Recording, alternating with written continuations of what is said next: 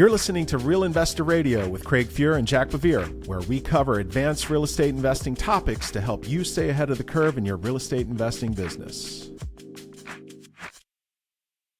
Well, hey, everybody, welcome back to Real Investor Radio. I'm Craig Fuhr with famed investor Jack BeVier.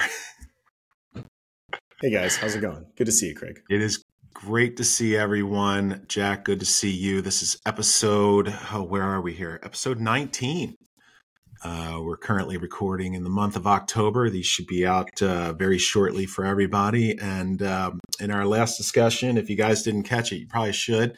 Um, we talked at length, Jack and I, just this time, no guest. Uh, we talked sort of about um, our feelings on the economy, uh, just really a big sort of a macro and micro talk on predictions, what we're seeing currently, sort of the tra- trajectory of the country over the last uh, 20 plus years. And I would invite everybody to go take a listen to that episode. And then honestly, give us your thoughts. Love to hear from you guys. Reach out at Craig at craigfuhr.com or jack at thedominiongroup.com. Send us both some comments or just comment anywhere you might in either YouTube or on the platform. So, Jack, um, today, uh, really love to have a discussion about um, short term rentals, the emergence of the market, um, sort of the players within the market, uh, the whys of why we think it became such a such a thing, uh, really very quickly and overnight, um, and um, you know where it's going,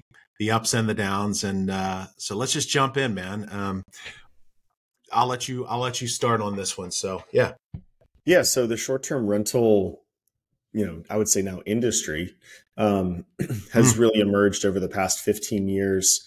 Um, I think Airbnb was started in 2008, around that time frame. The idea at the time being, uh, you know, kind of the, one of the big uh, trends in tech was that to, to, find anything that was on Craigslist hmm. and uh, you know put tech or put a tech packaging around it and automate it so that people could do it on a more platform basis rather than going to Craigslist and um, so uh, couch surfing was, which was a thing on Craigslist back in the day, turned into uh, short term, you know, the short term rental business where, you know, which it started with if you have an extra bedroom, you could, you know, bring someone in and offer them a place, a cheap place to, to stay at night. Um, but then as the consumer got used to that idea and that be, didn't mm-hmm. become such a weird issue and, you know, the security concerns, people just got over it. Um, it became a great way to get very high rent per square foot um, on either a nightly basis or for for longer stays as well. And so, you know, entrepreneurs have kind of taken that uh, six ways from Sunday in terms of uh, niche models uh, to be able to increase the rent per square foot that they are getting. Uh, with some additional operating load, right? Like the, there's more operations to a three day lease than there is to a 12 month lease for obvious reasons. Um, but given the extra rent per square foot that you can get, it's been a very, very profitable um, strategy for for a lot of investors. And, and some folks have kind of used it as a strategy, you know, an, an arrow in the quiver uh, for a particular situation. They may have, you know, 30 properties and three of those are Airbnbs or VRBOs. Um, and uh, and other folks have made it an entire business model where they're almost hoteliers really right? They're really is there any of, significance different significant difference jack between airbnb and vrbo i'm sure there is. I think that the airbnb market generally is just marketing to a, a younger audience than vrbo i think vrbo tends to be uh, it was it was tend, tends to have an older um, demographic to it. I think less investors are on using the uh, the vrbo platform. Um, so the, the, you know so the the data around this has actually gotten really interesting. Um, there is even now a, a, very popular data company called AirDNA.com or .co, sorry, that um, uh, says that they monitor all of the short-term rental sites and can give you a, a sense of what's going on in the market in real time um, because you know that's a, a, pretty heterogeneous market. You know, properties come off the market, you know, come on and come off based off of uh, just you know, frankly, owner preferences as to when they want to put stuff up there. So the supply and demand, trying to figure out the supply and demand dynamic for a particular submarket for given the the unique offerings of your property uh, is a tough uh, is a tough lift. It's a, it's a heavy lift, and so AirDNA tries to uh, to help folks do that uh, do that better. Um, so, and and then when COVID hit, uh, I think you know the, the industry got a, a, you know got a huge burst of of uh, interest because folks were looking to it was a, it was a way to you know to vacation without going too far. Um, and the, uh, the traveling nurses became uh, you know a theme, and uh, you know a thing, and investment uh, theme at that.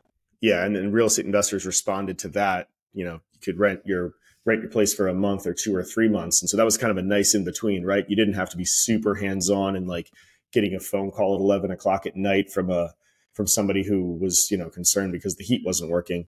Um, on a you know on a Friday night, right? You could at least get like a two month lease out of uh, out of somebody who was just in the area for um, for work. And so, generally, generally at a at a much higher uh, return um, or rent than you would if you were to get you know a market based tenant.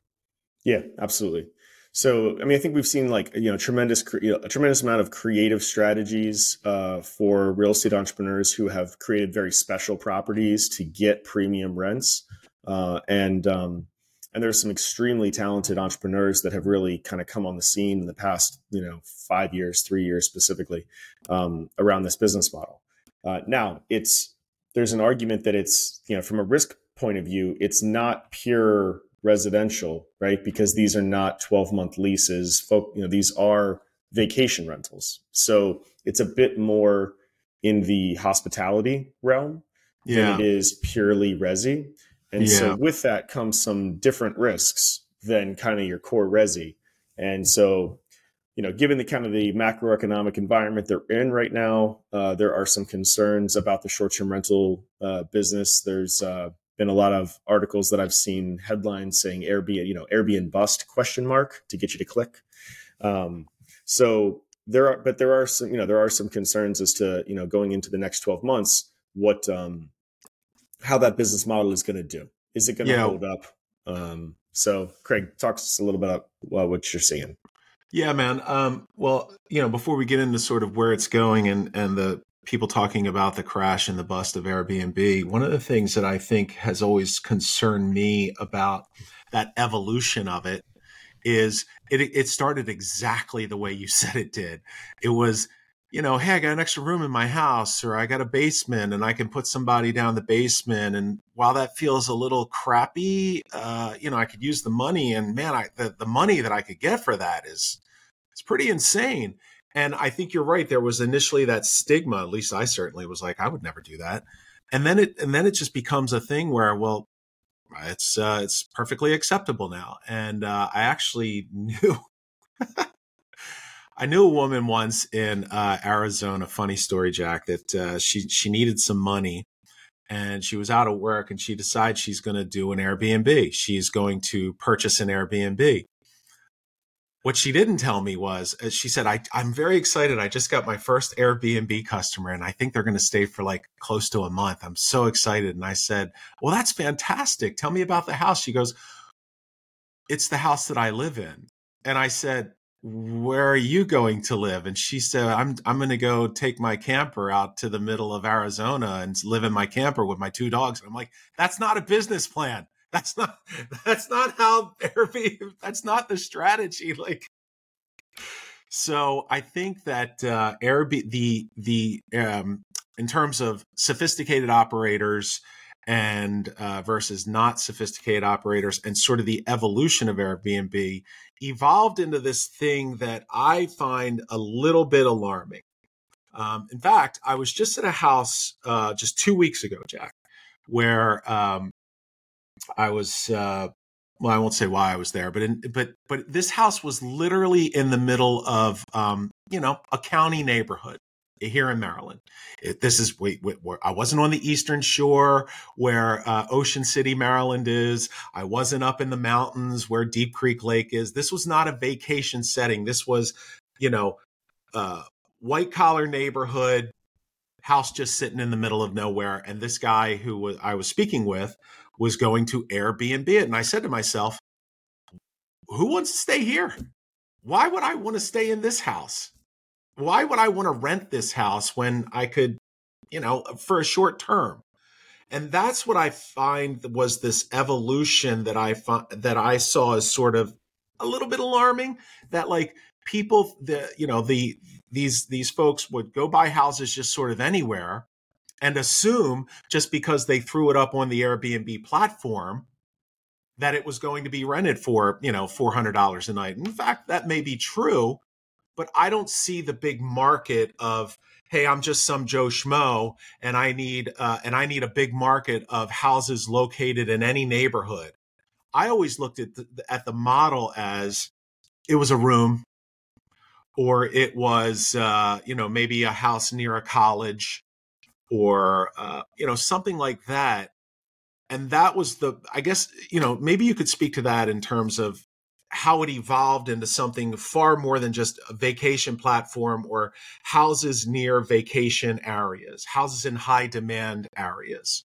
Yeah, so I, I, think that you know it started off as like very like the lowest hanging fruit is that you know it's you know it's a minor inconvenience for you to rent out a room and you get some some pocket change, and then you then it, as a business model you're really starting to compete with the hotels, right? Which is one of yeah, the reasons that there's been a lot of you know a lot of pushback from um, from cities, Hotels. particularly, yeah, you know, and their in, inherent hotel industries, the incumbent hotel industries that are there, because it, it is competition for them, absolutely. Um, and uh, I mean, I you know, I got to the point where I think you know, five years ago, I just stopped staying in hotels. Like I was just, it's just. Yeah. You know, when they when I got used to the experience, like you got a more unique product at the same or cheaper price, um, and so you know, from my own firsthand experience, I was certainly, you know, it, it changed my consumption behavior um, relative to to hotels.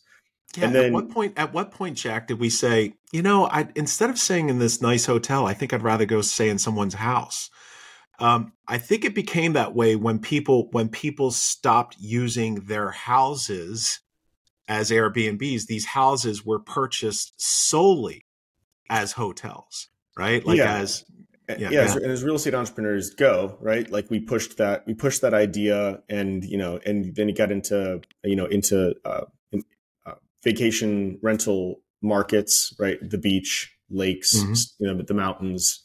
That all made sense right? Like there's no hotel in the mountains but you can you know run a hotel business because it's a you know it's a it's a, a relaxing place to go. There was an obvious draw and then COVID hit, and then the, the, the traveling nurses idea became more and more popular, and just people just wanted to get out of their house for a little while. So that that that you know pushed a little bit further, and then more and more fi- financing came into the market, uh, facilitating all of those really smart, you know, totally logical, great business ideas, entrepreneurial business ideas. And then, but of course, as humans do, we push it, we and we push it to you know things to their extreme and so, you know, kind of I think with the popularity of that and the fact that there were so many people talking about all this money that they made uh, doing short-term rentals, then they tried to just, you know, to um, to a hammer, everything's a nail, right? So when you get excited about a particular strategy, you just want to apply it absolutely everywhere. And you, and then we take it to we probably and I think we've probably taken it a little too far at this point yeah. to, to I, exactly what you just described. I can I you know how many times have you heard I only have to rent this thing out four nights out of 30 to make my mortgage payment and it you know the thing everything after that is just pure cash flow. Yeah, that's all good when you're when you've got a vacation market with high demand uh you know that that really nice product. My wife and I have stayed in some unbelievable Airbnbs, but I'm not going down to Prince George's County, Maryland in, you know, some neighborhood for vacation. Mm-hmm. Um, and so I wonder about these about the business plan, Jack, of those type of folks who, you know, uh, would would the house make a just a better rental, long term rental, or would it have been a better deal if they purchased it, rehabbed, and sold it? And I find that there are a lot of folks out there who did not buy VRBOs or Airbnbs in these high demand vacation areas, which are, which by the way, we'll talk about in a minute, Jack, how many of those areas are seeing steep declines in revenue and in demand.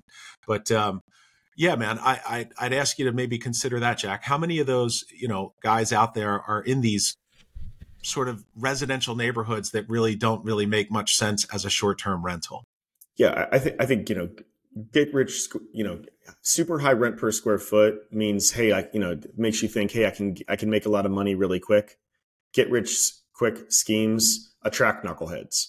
Knuckleheads don't do diligence on economics and running you know a, running something as an actual business and we've got we've and we have had a financing environment that that is not screened for that idea um, yeah.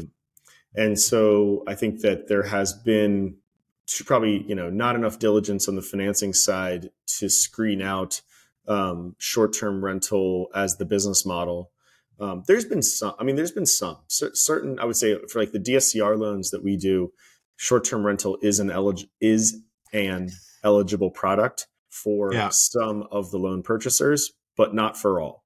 And, yeah. and everyone's got their, their take on what the appropriate overlays are um, for that. Um, Talk about that. Like I'm a guy, I go out and, uh, you know, it's, let's say four years ago, pre-pandemic, I go find a house. I want to turn it into a uh, short term rental. How am I getting financing and what did the financing look like back then? Pre pandemic? Pre pandemic? Yeah, yeah. Pre pandemic, it was tough. Um, what for, would it look like?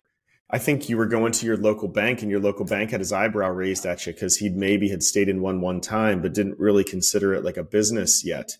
Um, for me. And so was it were, were you were you getting financing just like, hey, it's an investment house, this is our investment loan, you know, maybe not asking about the business plan on it. He just saw it more as a rental than a yeah. short term rental.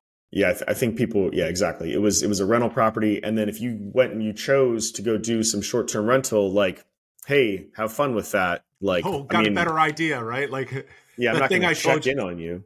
Right, right, exactly. But, and so people just went and did it, but then more and more did it, and then more and more said, "Hey, here's what I'm doing. Look, you know, look how smart I am. This is the business plan that I'm going to go do." Um, when did when did the loan product sort of become available, Jack? I would say yeah, that, that was like late 2020. Really, it's really kind of a 2021 thing. I would say probably first quarter of 2021, short-term rentals became explicitly eligible under in DSCR loans, and right, then. So- so a lot of it happened. like. What, um, what, did that like? Give us a typical scenario. Guy comes, he's got a four hundred thousand dollar house, you know, maybe needs some rehab. Um, you know, what's he bringing to the table? What were the rates back then? Why did it work so well? Why did why did the guys who buy up the DSCR loans? Um, why were they like really excited about the product? I, I think in the beginning of 2021, Wall Street was generally skeptical of short term rental, but it was, hey, if you want to go do that, that's fine, but we're going to underwrite the DSCR loan based off of the 12 month market rent. I see. Um, and I think that that still tends to be the uh, the predominant, like the, the fallback position. But it's but it's become there's there's been a little bit of a wave to it. It got more and more and more aggressive throughout the course of 2021. Interest rates were incredibly low. Real estate was going up. Um, and, and, because of the dynamics in the world at the time, short-term rental operators were having great success. So you didn't mm. see, you only heard stories about how everyone was killing it doing short-term yeah. rentals. There wasn't yeah. any down, didn't feel like there was much downside to it. Um, as long as, you know, again, there was some like logic to the location as to why this was a, a short-term rental property and not just some house in some subdivision, you know? Um, yeah. But then coming into 2022, uh, as interest rates started to increase and the world started to perceive, you know, the, the industry started to perceive that there's more risk in the world. And as soon as the people started to talk using the R word, recession, yeah. um, as soon as recession became part of the vocabulary of the forecast, the economic forecast, uh, a number of loan purchasers eliminated short-term rentals altogether and just said, "Hey, it's an oper- it's an operational business. We really, we're not, you know, we, we think that the world's going to be you know, ho- hotels are highly volatile businesses in a recession. Mm-hmm. You know, um, hospitality industry doesn't do as well. This is really hospitality, and we just want to do twelve month resi. Um, you know, we're, we're, we want out of this. So um, hold on. So can I stop you right there? Mm-hmm. So if a guy comes in, or guy or gal comes in, and they say, "Hey, I, I'm I'm a big Airbnb person," uh, you're you're literally walking away from the loan at that point because so, because certain servicers, I guess, are walking away at that point. Yeah, certain loan purchasers just decided that just wasn't an area they wanted to be in. They didn't, frankly, care, who, you know, who dealt with it. I, just not so with that, my money, you know. Yeah, that leads me to the question of so if I'm a guy who's buying up Airbnbs, if I'm an operator, why would I walk into you and say, "Hey, I'm using this as a short-term rental"? Why wouldn't I just say it's a rental? And, and, a lot of people started to do that. I think a lot of short-term rental operators got wise to the idea that it wasn't as popular anymore, and they stopped talking about it, stopped bragging about it so much. They kept mm. doing it, but um, they they started talking about it less. Um, sure. Then I think AirDNA really became an industry standard and an underwriting tool, like an accepted underwriting tool. Um, this is probably late 21, early 22, so kind of mm. in, in, the middle there. Uh, mm. And so other loan purchasers, though, uh, started using overlays like the AirDNA report to substantiate the idea that this wasn't a knucklehead Airbnb, that this was, you know, in a, you know, in an area that had significant demand for this for that for that product for that service. Sure. Um, and they charged a premium for uh, somebody who has had short-term rental as a business model, for example. And and you, you know, show me your trailing 12 operating statements. We're still going to get a market rent determination of what the 12-month rent would be, so that we can kind of like put belt and suspenders on the underwriting. Um, and then I think that uh, and and the, and so there's been kind of the market's been kind of in in between right there. You can still get a short term rental, uh, a, a, loan secured by a short term rental property.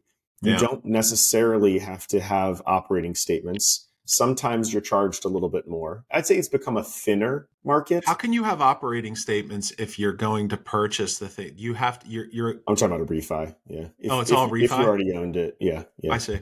So you can't. So in some cases, you can't get that loan unless you have, uh, unless it's a refi and you've got some sort of history in the place. Uh, yeah, or they'll make other adjustments if you don't. Like if you have twelve year, twelve months of operating statements, they'll be more aggressive than if you don't. They'll still do the loan, but on slightly more conservative terms. I see. Yeah. What's the premium, Jack, for the a, a loan that is a short term rental? I think it got to as high as fifty basis points of rate. But today, I don't. There, there are a couple loan purchasers who have once again gotten comfortable with it. And for high FICO borrowers, there's no premium to uh, the fact that it's a short-term rental. Um, hmm. so, so it's it's interesting in that some loan purchasers have shunned it altogether.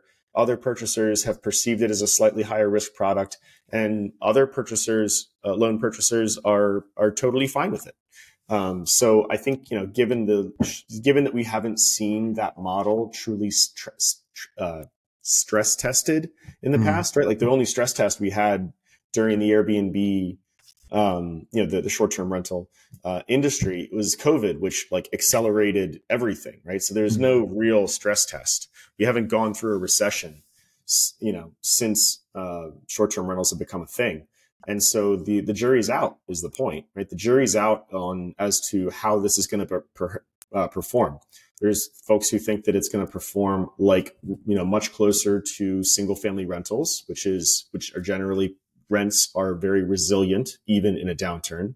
Yeah. And there's other folks who think that these are hotels and that it's going to be a high beta, high risk, higher risk uh, model, and that um, you should be underwriting them much more like a hotel than uh, uh, a single family property. So, you know, based on uh, uh, you know your knowledge of the market, how many of these people, given you know a downturn in sort of the hotel model, you know, I'm going to rent this thing out for uh, you know 10 nights a, a month, and I'm going to make my cash flow, make significant cash flow off of that. Let's say that model, we we see a downturn in that how many of these people based on their all-in price and sort of the cost of, of the mortgage each month um, their their costs how many of them have a viable model if they have to go to long-term rental based on long-term rental rates?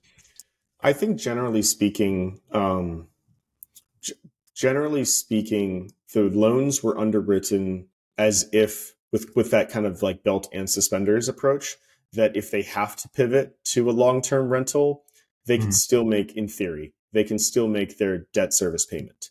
Um, yeah. So if, if now the question is, do they personally, does their personal financial situation survive if they're living off of this idea, right? Like if they're Yeah, still yeah. making their car payment and their home mortgage payment, you know, their personal residence payment off of this, and then they have a bad turnover and two months, uh, you know, a couple bad turnovers and two months of of light vacancy. Does that, you know, did they did they do they have enough savings to go through uh, a, a quiet spell?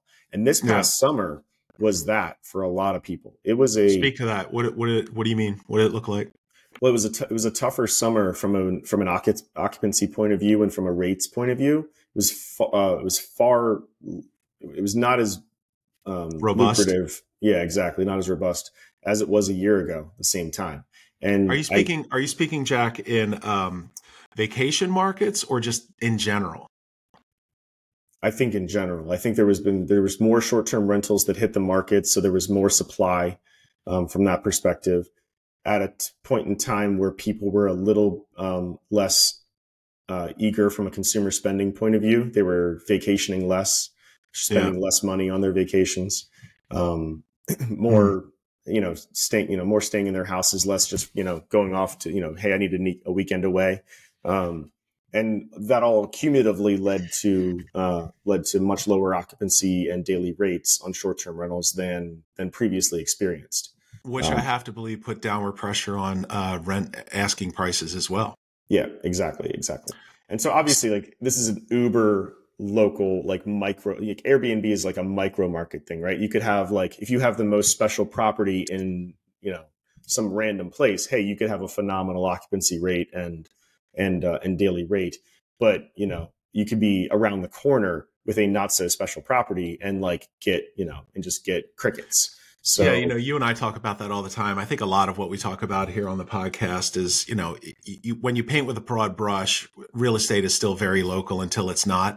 And, um, you know, I, I think that the same could be said for many markets around the country that like it's real hot in one place and then not so hot in another. We're going to talk about that in a second.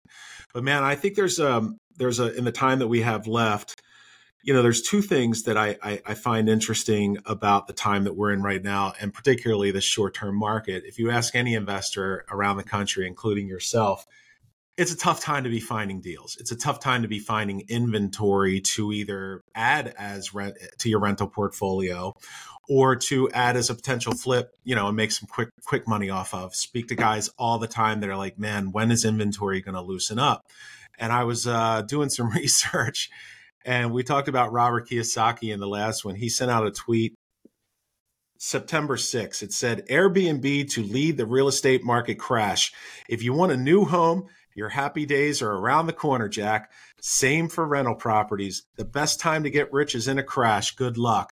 And so basically, you know, I, I think that, you know, that that led me to uh, go down a bit of a rabbit hole in terms of why is he saying this and what is he saying that we're not and um, so uh, if you check the show notes for today uh, i would ask anybody to go out and take a look who's interested in reading more um, i did some research and uh, redfin put out a pretty pretty good sized report and you know redfin obviously jack no slouch in the market uh, i think they probably do some pretty good research they did a report called Demand for Vacation Homes is Down More Than 50% from pre pandemic levels. And they gave the top 10 cities around the country where we are seeing a significant downturn in uh, demand and uh, revenue. Uh, Sevierville, Tennessee, which is uh, a vacation town, is number one. Uh, maybe I should, Jack. Do you like going from from ten to one or from one to ten? I'm a 10 to 1 guy. Now that I've given it away, we, I'll never do that again. 10 to 1 from here on out. We always go big, the, you know, the, the opposite direction. So, Sevierville, Tennessee, vacation market down 47% year over year. You've got Phoenix, Arizona down 47% year over year. Austin, Texas, Myrtle Beach, San Antonio, Asheville, North Carolina, Salisbury, Maryland, Jack, Hmm. our hometown. Don't know why anybody would want a vacation there, but okay. Nashville, Tennessee, Denver, Colorado, Breckenridge, Colorado. All down an average of 40% year Yeah. over year. Now, if I'm an operator in that space, Jack, I don't know how they make the numbers work at that point if they're down 40 to 50%. Yeah, well, I mean, but the, the rent per square foot was so high that being down 40% could still be better than your monthly rental rate, right? Like long term rental rate. Yeah, than your long term rental rate. And I think that was, you know, that so, you know, that that's the TBD on like, you know, how this is gonna how this is gonna fall out or, or you know, play itself play itself out. Like those super high performing markets, you know, like Austin, like you, you could get a when I went to visit Austin, I would just get a I would get a condo, one of these Airbnb condos. There was a whole building and it was oh, nothing oh, yeah. but condos and there was like 90% Airbnbs.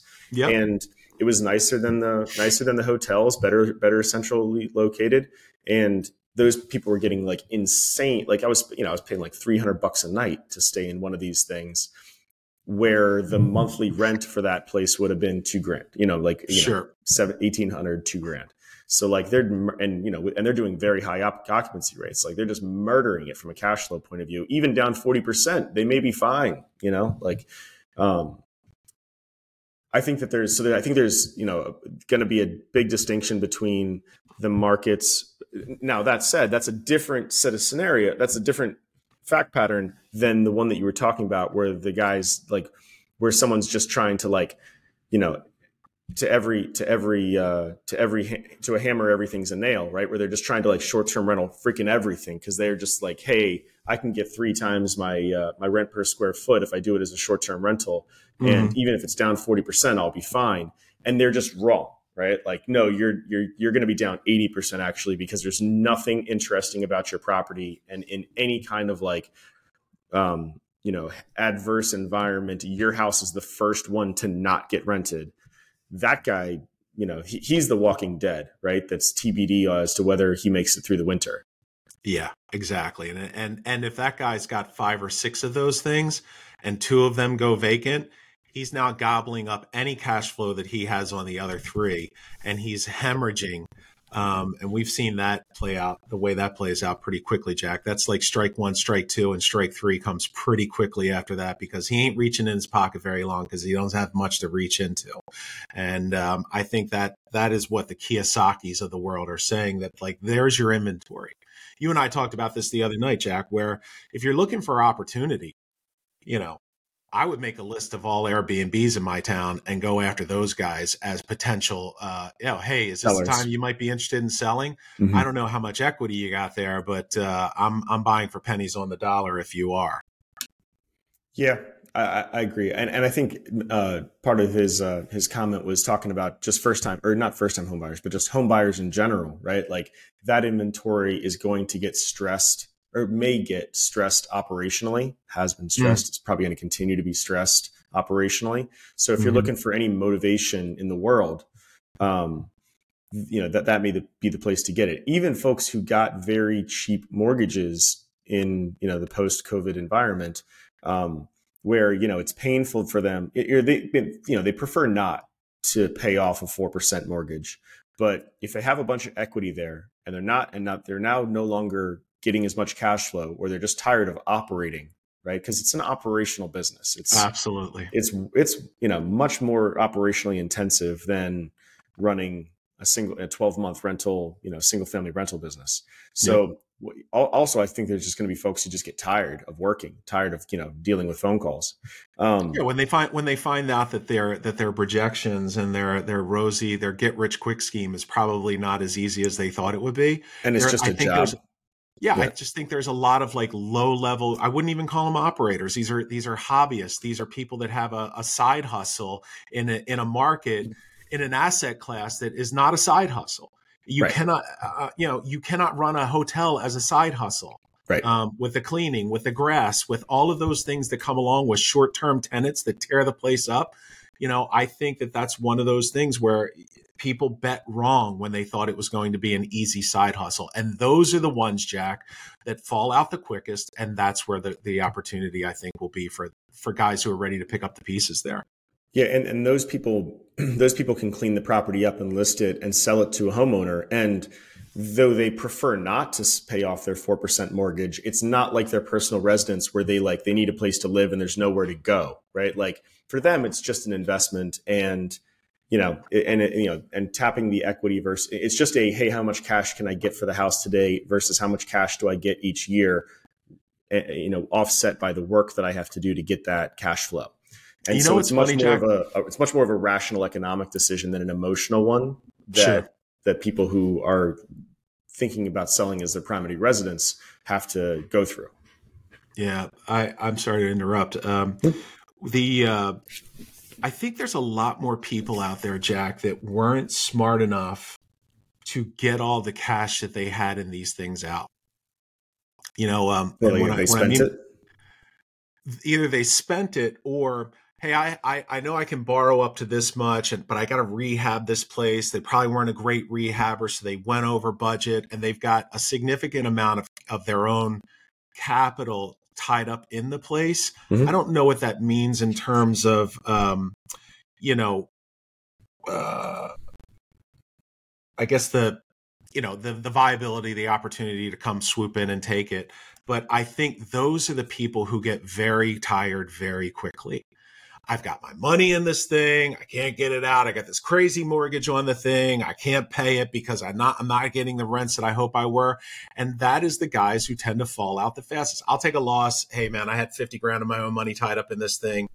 You know, whatever. I can just walk away and be done with it. It was a it was a, it was a thing that didn't work out. You know, we saw a lot of that back in the 2007, 8, 9, 10 time period. I think we're going to see. Uh, I think we're going to see similar things there. You know, where people have a lot of cash tied up in these things that they're just willing to walk away from.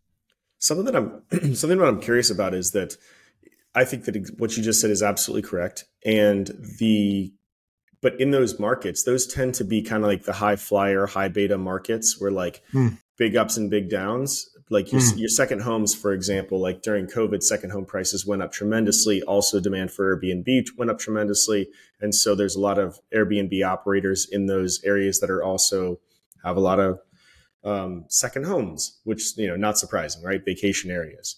But when that Airbnb operator says, you know, throws in the towel and says, "Hey, I just want to get out of this thing," the that market is weaker, much weaker, right? Like you know, Oh like yeah, luxury second homes, you know, a li- you know below a little bit but below luxury, like affordable down here from a risk point of view, right? Like which mar- Sure. markets fall first. So like Mhm. if you're getting ready to sell your, you know, your um, your house that's a mile, you know, it's two miles from the beach, you know, you were operating as a short term rental and you just don't want to do it anymore.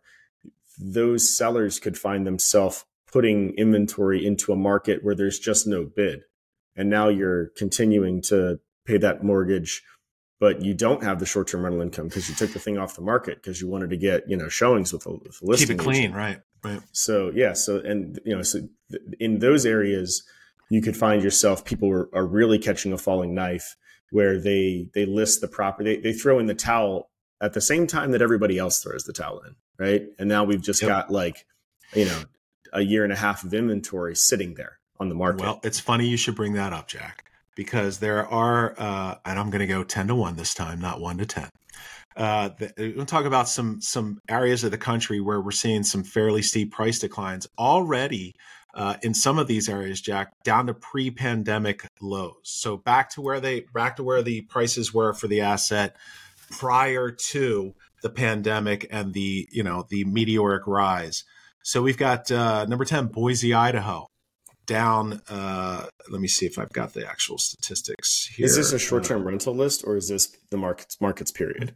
market in period, market in general? But Mm. but I think uh, There's a so correlation. these but these yeah there i think that there's i don't have the story here in front of me but they were trying to make a correlation between sort of inventory price declines and uh you know some of the uh, a fair amount of the inventory coming on as a as a result of rentals that are coming onto the market. Dallas texas you know probably one of the hottest economies in the country but their housing market right now is seeing some some a lot so not only price declines but um people putting their houses on the market and then taking price reductions that I think we're actually seeing around the around here as well, Jack, where we are. Number eight, Sarasota, Florida, one of the one of the you know high flyers uh, during the pandemic with everybody moving to Florida. Uh, incidentally, Pensacola is also on the list at number three. Sevierville, Tennessee, which I mentioned, Nashville, Tennessee, Phoenix, Arizona. Um, so revenue down 14% in Tennessee, but projected, this is short-term revenue, Jack, down 14%, but projected for this year down 32%. Uh, Nashville, Tennessee is seeing the largest downturn in their luxury with big, big price cuts happening. Uh, mentioned San Antonio, Pensacola, no shocker, San Francisco at number two, and then Austin, Texas. You know, really tough market right now in the country at number one for price cuts. I just um, uh, I just financed a short term rental through a DSCR loan, a two point four million dollar gorgeous house in Pensacola, Pensacola that was being operated as a short term rental, and the person's going to continue to operate it as a short term rental. Uh, I mean, gorgeous water, you know, uh, oceanfront property, right on the beach type thing. Right on the beach, yeah, sick. Like it's really nice. You know, um, and and and and when you think about that, like if I, I, so I have no idea what the what the weekly rent would be there. I I shudder to think, but that might be one of those ones, Jack, where yes, it is luxury, and yes, there is a you know kind of a niche market for that it's a great location. It's not that house that's just sitting sort of in the middle of nowhere. That's yeah. that one where we say it's location specific. If you want to stay on the beach, there's only so much of that. So okay, why not? Um, but what are your feelings on that now? Is is twenty thousand dollars a month? That was the uh, that was the market rent for it. Um, I was when. When, when will we be doing the house. podcast from there? Absolutely, absolutely. I was yeah, yeah I just happened so, to be curious. So yeah, I mean, those are still viable markets, right? There's a ton of that. Like the Outer Banks in North Carolina is like that's become a short term. You know, that, that whole place is a short term rental market. It already was really. Yeah, uh, it's just gotten more and more sophisticated. Well, not but it's gotten more and more sophisticated. It's gotten more and more saturated mm-hmm. um, by less sophisticated that's fair. operators. That's fair. It, look i've been staying in the outer banks of north carolina for the past 15 20 years and when i first started staying there you were renting from a very large property management company who probably was one of two or three on the entire island. Now i'm renting from like uncle john who's got like you know the vrbo one house and he's you know psyched because he thinks he can get it rented up while he's not down there right? And that's and that was his hope too, because he ain't he doesn't have the money to pay the mortgage when the place isn't getting rented up. So um, you know, let's we got about three minutes here. Any last thoughts on sort of the Airbnb market or the short-term rental market, we should say, and where that might present some opportunities and or pitfalls?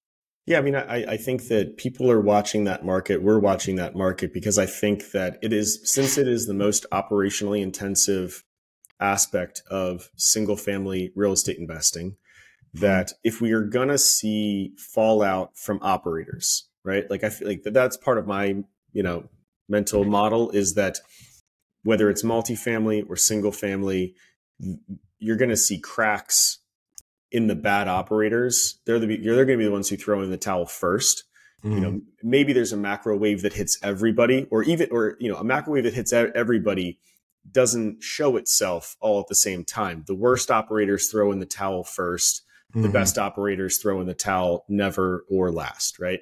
So I'm always looking for for cracks, right? Anecdotes, frankly. Um, yeah. So to the extent that any of you guys listening have anecdotes about this, these these topics, I'm super interested in those stories. But I'm watching the short term rental specifically uh, because I, it's the most operationally intensive. So one would expect that if there are bad operators, and there are, right? There's always bad operators in every market. Um, that we'll, we'll, start to see those stories play out first, and that'll be the hmm. canary in the coal mine for what may be a larger trend, what may lead to a larger opportunity. And so yeah. um, that's why we're paying specific attention to that area of the business because I think it's kind of kind of the canary in the coal mine if if and when there's going to be some larger waves of of distress and therefore corresponding opportunities. It's a lot of inventory, man, that that uh, is out there in that market, and so you're absolutely right that you know the bad operators will will obviously bubble up to the top the quickest and i'm anxious to see like you said will it be sort of a wave or will it be a trickle mm-hmm. um, but there is just a tremendous amount of, oper- of, of, of inventory in that space and so um, we'll only see how it plays out over the next 12 to 24 months. But I think it will be an interesting time for sure, especially if we start to see some recessionary times where, you know, people just aren't aren't going out and staying in short term rentals, frankly. Mm-hmm. Um, so um, yeah, lively discussion. I would actually look forward to having more discussion on this, where we might maybe brought in some guests who are, you know, are, who are either operators in that market or analysts in that market. That I think that would be a really interesting discussion to have, and so we'll do that uh, hopefully in the future. But anything else, Jack? No, I enjoyed the conversation. I think it's topical. It's something we're paying a lot of attention to. So, hope everyone got value out of these ideas. Yeah, man. Let us know your comments. I'm at Craig at CraigFeuer.com. Jack is at Jack at the DominionGroup.com. You've been listening to Real Investor Radio. Thanks so much for taking the time. We'll talk to you next time.